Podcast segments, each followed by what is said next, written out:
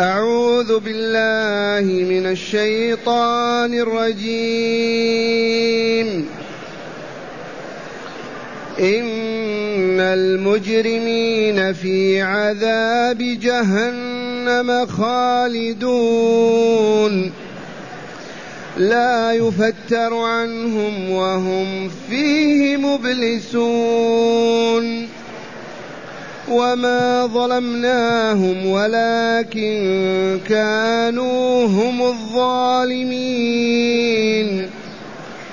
ونادوا يا مالك ليقض علينا ربك قال انكم ماكثون لقد جئناكم بالحق ولكن اكثركم للحق كارهون أم أبرموا أمرا فإنا مبرمون أم يحسبون أنا لا نسمع سرهم ونجواهم بلى ورسلنا لديهم يكتبون أحسنت. معاشر المستمعين والمستمعات من المؤمنين والمؤمنات. القرآن العظيم كتاب الهداية. دائما مع أسلوب الترغيب والترهيب. بالأمس رغبنا في الجنة ونعيمها والآن يحذرنا من النار وعذابها. القرآن الكريم مع هذا الأسلوب أسلوب الترغيب والترهيب. لأن خلقة الإنسان فطرة الإنسان طبيعته هي هذه. إن رغب في الشيء رغب وإن خوف من الشيء خاف. هذا طبع الإنسان. ترغب في صحبة من الطعام يرغب تخوف من عقرب تلسع يهرب. فطرة الإنسان هكذا مفطور على هذا. فعلى الهداة والدعاة والمسؤولين يرغبون ويرهبون فيه هي سنة القرآن الكريم وهذا هدي النبي عليه الصلاة والسلام. قال تعالى إن المجرمين جمع مجرم والأنثى مجرمة. ومن هو المجرم؟ طويل أم قصير؟ أبيض أم أصفر؟ عربي أم عجمي؟ من هذا المجرم؟ المجرم الذي أجرم على نفسه أفسدها. كانت كهذه الأنوار في إشراقها ونورها. يوم نفخها الملك في الجسم. فأذنبوا وتوالت الذنوب والآثام فاسودت النفس وأظلمت وأنتنت وتحفنت فهو إذا مجرم أجرم على نفسه. بالكفر والشرك والذنوب والآثام والمعاصي بدون توبة ولا رجوع إلى الله ولا استغفار ولا ولا. إذا هذا هو المجرم. أجرم على نفسه. كالذي يجرم على أخيه يأكل ماله يضربه ينتهك عرضه أجرم عليه وإلا لا فهو مجرم. فالمجرمون أبيضهم وأسودهم أولهم وآخرهم. المجرمون اسمع ما أعد الله لهم قال في عذاب جهنم خالدون. عذاب ما العذاب صنوف أصناف ألوان ما تتصور أبدا. وهذا مبين في القرآن. طعامهم شرابهم لباسهم حياتهم كلها موصوفة في القرآن. عذاب جهنم جهنم الدركة التي هي دون النار وأشد حرارة من النار. خالدون باقون لا يخرجون. أبدا. إلى متى مليون سنة ما يكفي. بليارات ما في نهاية. أبدا. اللهم إلا من كان من أهل لا إله إلا الله. محمد رسول الله. من أهل التوحيد. ثم زلت قدمه. غره عدوه. ارتكب ذنبا عظيما. ومات على غير توبة. وما غفر الله له فإنه لا يخلد في النار. بهذا أخبر المصطفى صلى الله عليه وسلم. ما يخلد في النار يخرج منها بعد أحقاب من السنين. إن المجرمين في عذاب جهنم خالدون. باقون أبدا. ثم قال تعالى في خبر ثاني عنهم لا يفتر عنهم وهم فيه مبلسون. لا يفتر عنهم العذاب يوم بعد يوم ساعة بعد ساعة قرن بعد قرن ما في فترة أبدا. دائما مستمر لا يفتر عنهم العذاب لا بساعة ولا بيوم ولا بعام ولا بألف سنة. ما في تفتير أبدا. مستمر دائما. لا يفتر عنهم أي العذاب وهم فيه أي في العذاب مبلسون آيسون قانطون ساكتون وهكذا. هذا حالهم والعياذ بالله. وهم في ذلك العذاب مبلسون ساكتون آيسون قانطون ما في أمل في الخروج أبدا. إذا نعوذ بالله من الإجرام. اللهم إنا نعوذ بك من الإجرام. اللهم لا تجعلنا من المجرمين. لا على أنفسهم ولا على غيرهم يا رب العالمين. ثم قال تعالى وما ظلمناهم ولكن كانوا هم الظالمين. فكونه أدخلهم جهنم وخلدهم فيها يعذبون لا يفتهم العذاب ما ظلمهم الله ابدا والله ما ظلمهم ولكن كانوا هم الظالمين. ظلموا أنفسهم ورطوها. صبوا عليها أطناط الذنوب والآثام ظلموا ربهم عبدوا غيره من مخلوقاته وكفروا به وبعبادته ظلموا غيرهم من الناس بأكل أموالهم بانتهاك أعراضهم بإهانتهم والازدهار بهم هذا كله الظلم هذا هم الظالمون. والله ما هو بظالم لهم. أبدا. سمعتم هذا الخبر وإلا لا؟ وما ظلمناهم ولكن كانوا هم الظالمين. ما هو الظلم؟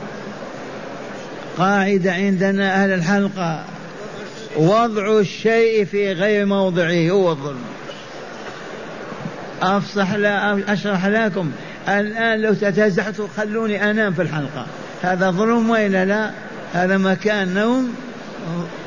هذا ظلم. وضع الشيء في غير موضعه في باب المسجد تنام في الطريق وتجلس. هذا ظلم وإلا لا؟ ما هو مكان جلوس هذا.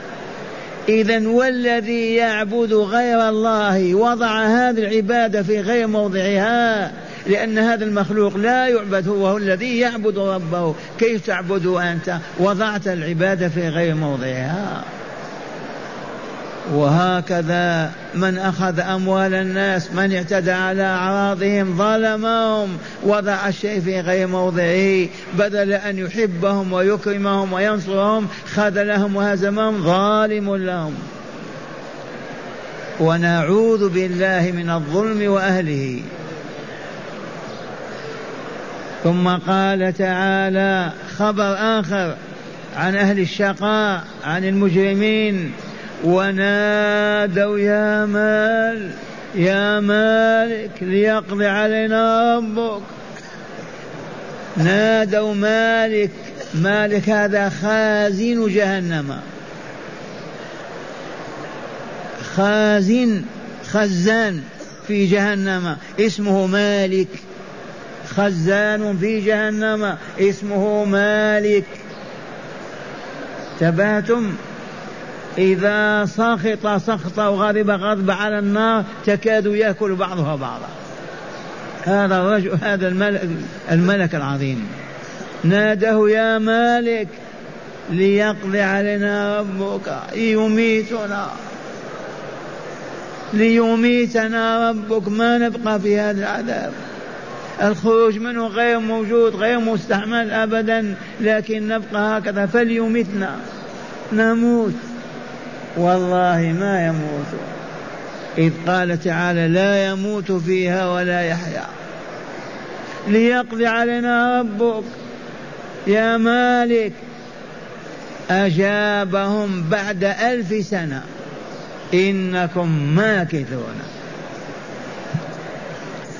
طلبوه الآن ألف سنة مدة حتى سمعوا الجواب. ألف سنة وهم ينتظرون.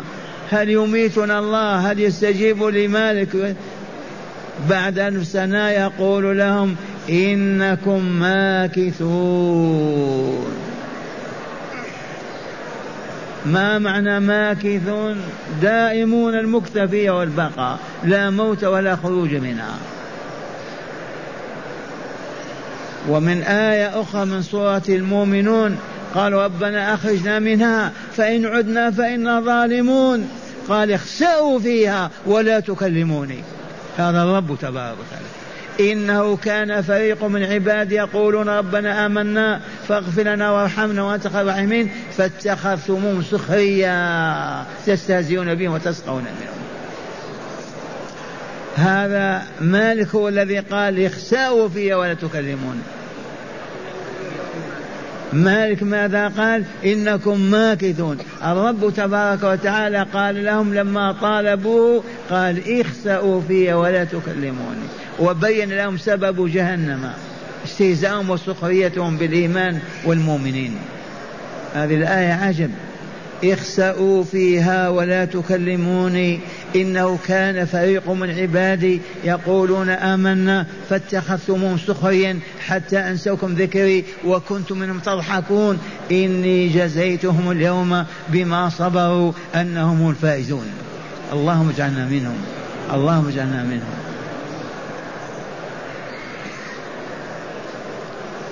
ونادوا يا مال قل يا مالي حذف الكاف. يا مالك ليقضي علينا ربك. أجابهم قائلا بعد ألف سنة إنكم ماكثون. ما تخرجون أبدا. ثم قال تعالى في بيان علة عذابهم وشقائهم لقد جئناكم بالحق. بعثنا رسولنا وأنزلنا عليه كتابنا. وهينا إخوانا لكم آمنوا وأسلموا. جئناكم بالحق ولكن أكثركم للحق كارهون هذا سبب شقائهم وبعدهم عن الجنة. جاءهم الحق وإلا لا برسول الله أنبياء الله علماء المسلمين القرآن التوراة الإنجيل فأعرضوا عن الحق كما تشاهدون بأعينكم. فيهم معرضون عن الحق ملايين. لا يسألون عن الله ولا دينه ولا رسوله ولا كتابه. ولقد جئنا قد جئناكم بالحق ولكن أكثركم الحق كارهون لأن الطغاة الجبابرة والأغنياء والمفسقون الفاسقون هم الذين يتكبرون. ثم قال تعالى أم أبرموا أمرا فإنا مبرمون. هذه تتعلق بأعداء رسول الله في مكة. أم هنا بمعنى بل بل بل أبرموا أمرا. تعرف الإبرام وإلا لا؟ الربط التأكيد. وهو مؤامرتهم في نادي مكة. وأخذوا يتداولون القضية كيف نقتل محمدا. بالسرية. اجتمعوا واستدعوا من كل الجهات رجالا. نقتله أم نخرجه من البلاد أم ماذا نصنع. أفسد علينا ديننا وأبناءنا ونساءنا وإخواننا. ماذا نصنع؟ يجب أن ننهي المشكلة. وهم يتداولون القضية ويبرمونها وإذا بإبليس عليه لعائن الله جاءهم في صورة رجل من رجالات نجد الجمال والطول والثياب الحريرية ودخل عليهم. ماذا تريدون أنتم؟ قالوا اتفقنا على أننا نبعده من ديارنا بالمرة. قال هذه النظرية فاسدة. إذا أبعدتموه تتكون له جماعة هناك ويأتي إليكم بأقوى ما يكون. ليس من الخير أبدا أن تبعدوه عنكم. ما في إلا أن تقتلوه. وأنا أدلكم على كيفية قتله. أن تأخذوا من كل قبيلة شخص حتى يتوزع دمه على القبائل كلها. بنو هاشم ما يستطيعون يقاتلوا القبائل كلها. من بني فلان فلان فلان فلان ويأتون إلى بابه بسيوفهم إذا خرج ضربوه ضربة واحدة قتلوه توزع دمه على القبائل. ما يقول بنو هاشم شيء. انتهى أمره. هذا تخطيط إبليس. ووالله لقد تم كما تسمعون.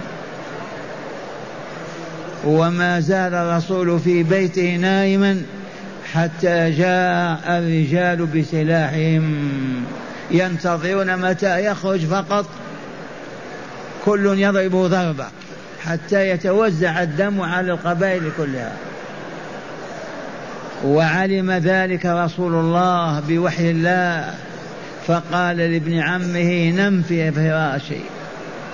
فنام علي في فراش رسول الله وغطاه بغطائه ثم أخذ حفنة من التراب هكذا. وخرج قال بسم الله شاهت الوجوه. أخذ يمسحون التراب ومشى رسول الله صلى الله عليه وسلم. ونجا. وكان مع أبي بكر وخرج إلى المدينة ونزل بغار حراء. بغار ثور وخابت تلك الخطة الإبليسية. انتبهتم؟ أبرموا أمرا إذا كانوا أمروا هذا إنا مبرمون فأولئك الطغاة كلهم أهلكهم الله في بدر. أين إبرامهم من إبرام الله؟ بل أمر أبرموا أمرا فإنا نحن مبرمون أيضا. فنجى رسوله صلى الله عليه وسلم من أيديهم وساقهم إلى بدر بعد سنة وأهلكهم الله فيها. هذا معنى قوله تعالى أم أبرموا أمرا فإنا مبرمون. هذا كلام الرب تبارك وتعالى. هذا خالقنا رازقنا. هذا إلهنا الحق. ثم قال تعالى أم يحسبون أنا لا نسمع سرهم ونجواهم؟ بلى! نسمعه إذ كان ثلاثة أنفار منهم في الكعبة تحت الستاير ويتناجون. فقال أحدهم أترون أن الله يسمع كلامنا الآن ونحن تحت هذا الستار قال أحدهما يسمع الجهر. قال الثاني إذا كان يسمع الجهر يسمع السر أيضا وهو كذلك. إذا يسمع الجهر يسمع السر أيضا. فأنزل تعالى فيهم هذه الآية أم يحسبون أنا لا نسمع سرهم ونجواهم؟ بلى أي نسمع. ورسلنا لديهم يكتبون. من رسل الله الذين يكتبون أقوالنا وأعمالنا؟ الملائكة الكرام الكاتبون هم رسل الله. ما من أحد منا إلا ويرسل الله له ملكين إلى صلاة العصر ثم يعرجان إلى السماء وينزل ملكان إلى الأرض من من العصر إلى الصبح. يوميا. أما قال تعالى كراما كاتبين إن عليكم لكراما كاتبين. إن عليكم لحافظ كراما كاتبين. ومن هنا لطيفة. الذي يصلي العصر في جماعة المسلمين. يعرج الملكان ويخبران رب بأنهما تركاه في صلاة. والذي يصلي الصبح في جماعة. لما يعرج الملك يقول وجدناه في الصلاة وتركناه في الصلاة. لعلكم ما فهمتم. ما نستطيع أن نترك صلاة الصبح والعصر في جماعة المسلمين أبدا وهذا مزيتها. الملكان ملك الليل متى ينزلان صلاة العصر. فيعرجان فينزل ملكان يبقيان معي إلى صلاة الصبح. يعرجان بعد صلاة الصبح وينزل ملكان إلى النهار. فيسألهم ربهم يقولون وجدناهم في الصلاة وتركناهم في الصلاة. ومعنى هذا ما بقي من السامعين من يترك صلاة العصر في جماعة ولا صلاة الصبح. والله تعالى أسأل أن يوفقنا لذلك. هداية الآيات. بسم الله والحمد لله والصلاة والسلام على خير خلق الله سيدنا ونبينا محمد وعلى آله وصحبه. من هداية هذه الآيات أولا بيان عقوبة الإجرام على النفس بالشرك والمعاصي. الله أكبر. من هداية هذه الآيات التي تدارسناها. أولا بيان عقوبة الإجرام والمجرمين. ألا وهي الخلود في جهنم والعياذ بالله. فمن هنا لا إجرام بيننا ولا جرم ولا اعتداء ولا ظلم أبدا. نحن مؤمنون موحدون. نعبد الله تعالى ولا نعصيه. نعم. ثانيا عذاب الآخرة لا يطاق ولا يقادر قدره يدل عليه طلبه طلبهم الموت ليستريحوا منه وما هم بميتين. من هداية هذه الآية أن عذاب النار عذاب جهنم لا يقادر قدره لا يطاق لا ي... لما ها هم يطلبون الموت. ما قالوا يا مالك ادع لنا ربك يقضي علينا. معنى عذاب لا يطاق أبدا فطلبوا الموت منه. وهذا يوجد عندنا بعض الجاهلين لما تضيق به الحياة يقتل نفسه. يظن أنه يسعد بعد ذلك. نعم. وأخيرا أكبر عامل من عوامل كراهية الحق حب الدنيا والشهوات البهيمية في الأكل والشرب والنكاح هذه الذي التي تكره إلى صاحبها الدين الدين وشرائعه التي قد تقيد قد تقيد من الإسراف في ذلك. من هداية الآيات الرغبة في الشهوات والأموال والمنصب والجاه هذه كلها تحمل صاحبها على الفسق والفجور والشرك والباطل نظر إلى الله من ذلك